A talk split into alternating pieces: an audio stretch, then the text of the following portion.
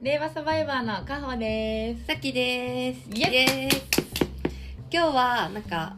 前回マッチングアプリのなんかこういうことしてますとかっていうことを話したので今日はマッチングアプリとかそういう出会いの場でなんか起きた恐怖体験。自分たちが経験したことじゃないんですけどなんかそのそれぞれ聞いた話でえこれめっちゃ怖いね気をつけようってなった話があるんでそれをちょっとみんなに共有していきたいと思います。イエーイで私が1個ちょっと大きい爆弾みたいなの持ってて。でカホが2個。うん。小さい小さい爆弾私は。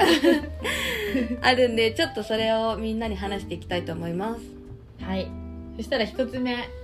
私もこれ友達なんですけど友達普通にアプリで連絡取っててもう本当みんながいるような連絡だよね。でそれでちょっとお互いにいいなと思ったから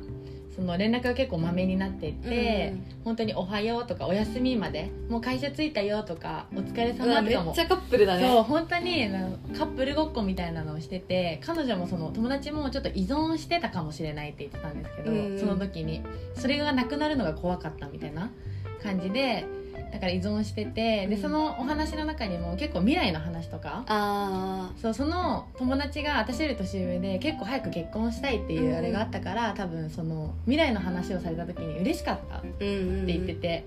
でそれで本当にすっごいずっと連絡取ったわけじゃないなって。本当に1か月ぐらいしか取ってないのに、なんか将来の話でお金はこうした方がいいよとか、うん。そういう話にもなったらしくうんて、うん。でそれで最初は別に何も思わなかった。って、うん。でもなんかビットコインにお金これにかけるとどうのこうのって言われた時に怖っ。え何これって友達は気づけたんだって、うん。でもなんか疑わないじゃん。うん。自分がいいと思っちゃってる人だから。私カップルの疑似会体験をもうできてたらそう。ちょっと意識しちゃうっていうか、でそれでなんか私会ったことあんのって言ったら会ったことないって言ったんですよ。うわー。でも会ったことないのに、うん。そんなに勘違いすると思って、でそれでまあでもやばいからやめとけってなって、でうん。友達も結構ネットで探したら、うん。なんか今ロマンス詐欺っていうのが結構あるらしくて、そのアプリで出会った女の子にう、ん。その投資っていうのかななんかビットコインとりあえずかけさせて、うんそのお金を取るみたいな。でそういうのが あるってネットに上がってきたから、うん。その先輩も友達もやばいと思って、うんもうやめたみたいなんだけど、うん。なんかそういうのってなんか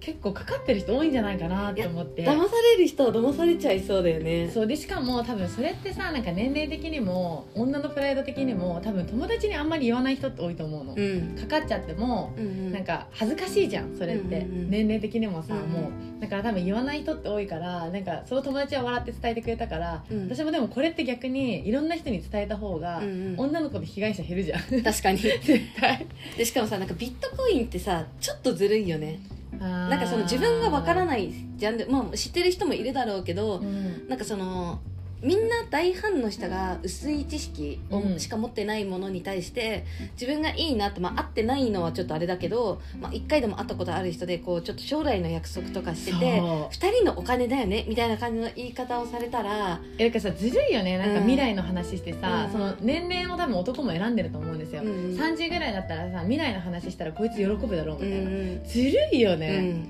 もう許せない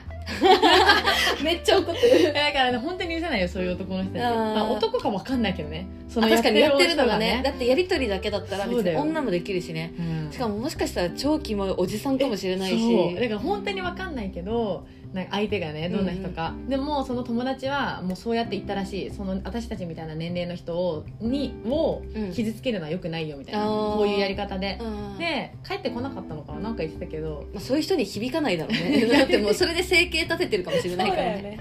でもう一個2個目が、うん。これは結構私もえ本当に怖いと思ったけど、なんかあの自分がよく行ってる友達で一緒に行った居酒屋のうん。お兄さんから教えてもらって動画も見せてもらったんだけど、うん。そのお兄さんの友達がまずアプリで出会った人に、うんご飯食べた時にお金盗まれていなくなられちゃったのね、うん、飲み屋でそう飲み屋で一緒に飲んでたのに帰っちゃったの先に。でお財布とか見たら自分のお財布の中からお金が消えてるみたいなうん。ことがあってでそれを逆あのわざとその居酒屋のお兄さんの友達がその女の子の友達でもあるよね、うんうん。その友達が仕掛けたんだよその男に。あアプリ中アプリ内で探してうん仕掛けて、うんその居酒屋のお兄さんの居酒屋に呼び出したの。ーうんうん。でそのみんな友達で固めてお店を、うんうんで動画も撮っうて、ん。でそれであのーまた同じこと繰り返すじゃん、うんその人たちは多分アプリで出会うことを目的としてないでお金を盗むことを目的としてアプリやってるから、うんでその動画が、うん。もう男のその悪いやつがう、んうん手袋はめうてわ。そう女の子がトイレ行った瞬間にバッグ引っ張って、財布の中からお金出し、うんお金抜いて、うんでそれでいなくなろうとした瞬間に、うん。お兄さんの友達みんな立ち上がって、うん何やってんですかみたいな。で警察呼んで、もうちゃんとあの警察が沙汰にはなったから、うん。終わってるんだけどドラマみたいだね。そうだけどそれを動画で見たら怖っと思って。確かに。でしかも男の人めっちゃ普通の人なの逆に普通な人って危ないんだね。そうだからなんかそんなことあるんだと思ってだから絶対にそううちら友達とかで言うのは、アプリの人と会う時は絶対バッグもトイレとかには持ってくし、なんか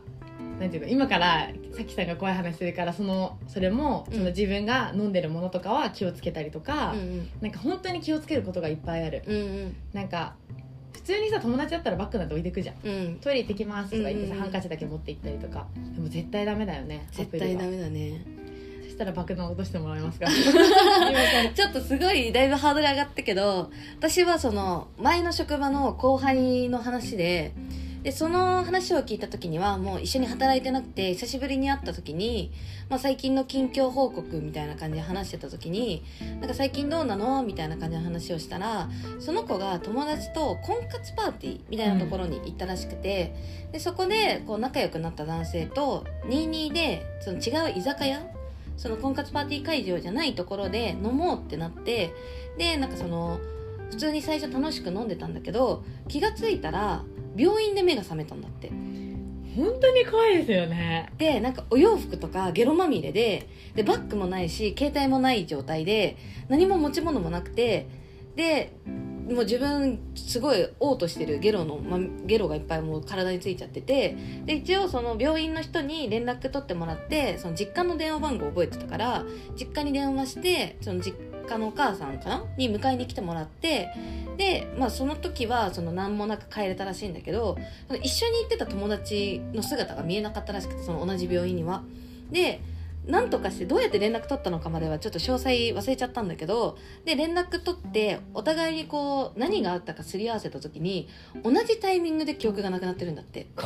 でその女の子も病院違う病院らしいんだけどそこで目が覚めたらしくてその女の子もすごいなんかその自分のお洋服がゲロまみれになっててでこれは絶対薬盛られたよねっていう話になって。めっちゃ怖いですよね。でなんかその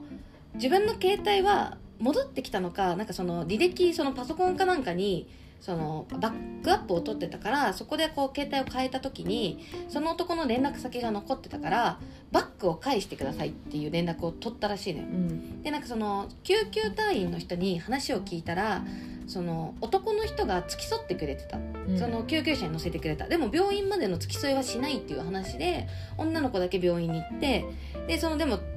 救急車に乗せる時に男の人がいたっていう話をしてたから絶対そいつだってなってで絶対私のバッグを持ってるって思ったらしくてうん。一応その人に会う時にはちょっと心配だからうん。交番の目の前で会ったらしいんだけどうん。なんかその人になんかバッグ返してくださいみたいな言ったら、なんかご飯行かないとバッグは返さないみたいな感じのこと言われたらしくてでいやもう本当にあなたのやったことを今からこの交番に行って伝えてもいいんですよって言ったらバッグ返してくれたらしいんだけどでお金とかはもう全部なくなってるしカード類とかは全部残ってるけどもうお札とかは全部抜かれててうん。でバッグとそのお財布だけは戻ってきてっていうのだったんだけどその話聞いてめっちゃ怖いと思で多分その子たちがなんかその靴売りの作用かなんかわかんないけど吐いてたからすごい吐いちゃってたから多分レイプとかまではされてないけど多分もしそこで本当に昏睡状態だったらもしかしたらなんかレイプとかされてたかもしれないしうん。なんか何が最悪殺されててもおかしくなかった。うん。いやおかしくない。でしかも私はちょっと怖いなと思ったのはバッグを返してもらうためにその男の人に会いに行くっていうのもすごいなと思ったしなんかなんかその薬を揉まれた盛られたっていう証拠も別にないっちゃないですもんね。そうでも同じタイミングで記憶がなくなってて同じようになんか嘔吐しててで多分救急隊員の人はなんかその泥酔した女の子としか見てないから、多分薬物検査とかしてもらえてないしうん。でその起きた瞬間も焦ってるから何が起きたのか状況判断できてなくてなんかそういうことしてないけど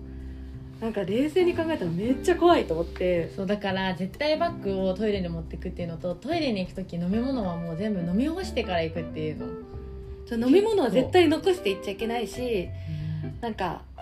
そのクラブとか、まあ、若い子だったら行ったりとかすると思うけど知らない人からお酒をもらう時は絶対バーカウンターまで一緒についていって、うん。何も入れてないものを確認しなきゃいけないしなんかそういうのもないと思ってドラマ見たいと思っても実際本当に日本であるっていうかこうやって身近である人がいるとちょっと気をつけなきゃって本当に思いますよね。なんか海外とかだとなんかそのシェリーさんが言ってたんだけどなんかそのそういうのを教えてくれるお姉ちゃんたちが、うん。なんかこう当たり前のようにそういう風にしなさいこういう知らない人と会った時にはこういう立ち振る舞いをしなさいっていうのを言ってくれてるけど、日本だと多分そういうことが起きた時に恥ずかしいと思って、他人に共有したりしないから、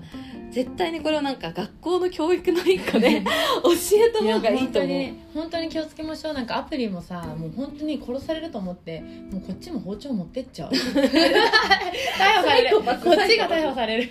でも本当にそのぐらいになんか気持ちは持ってた方がいい気がする。なんかやられるんじゃないかって、なんかよくアプリである会話で住んでるとこどこ？みたいな話するけどあんなの簡単に教えちゃいけないから私絶対自分が住んでるところとは違う最寄りの駅言うの。え私超言っちゃってました。えもう絶対言わないどこらへんみたいなところまで言うけど、なんか最寄りの駅じゃないところ言う。へえ全然徹底してなかったわ。とかなんかあんまりその会ってなんかまあ何回か会ったらある程度その本当のこと伝えてもいいけどそれで嘘つかれてても向こうからしてもあちゃんとしてる子なんだなと思って、うん。なんか嫌な気はしないと思うよ。うん怖かったって言えばね。そうなんかアプリで会う人正直心配でなんかあなたのことはちゃんとしてるって思えたからちゃんと情報を開示しますって言われたら多分悪い気はしないと思うよ。う、ん。でも本当に気をつけましょう。マジでなんか気をつけた方がいいなと思ってでこの話をその後輩と会った時に久々にその話を聞いてそれをカホに話した時に「あ私もこの2件あるんです」みたいな話になって、なんかやっぱ身近ですごい起きてるんだなと思ったんで。次の被害者はあなたです。いや私です。多分私です。気をつけます。いや本当にこれを聞いてる人もちょっとあなんかこういう立ち振る舞いなんかその会った時にバッグを必ず持っていく、うん。飲み物は飲み干していく。これもうベーシックなうん自分を守るためのものだからうん。ちょっと気をつけてもらえたらなって思います。気をつけましょう。じゃあ今日はここまで。ありがとうございました。ありがとうございました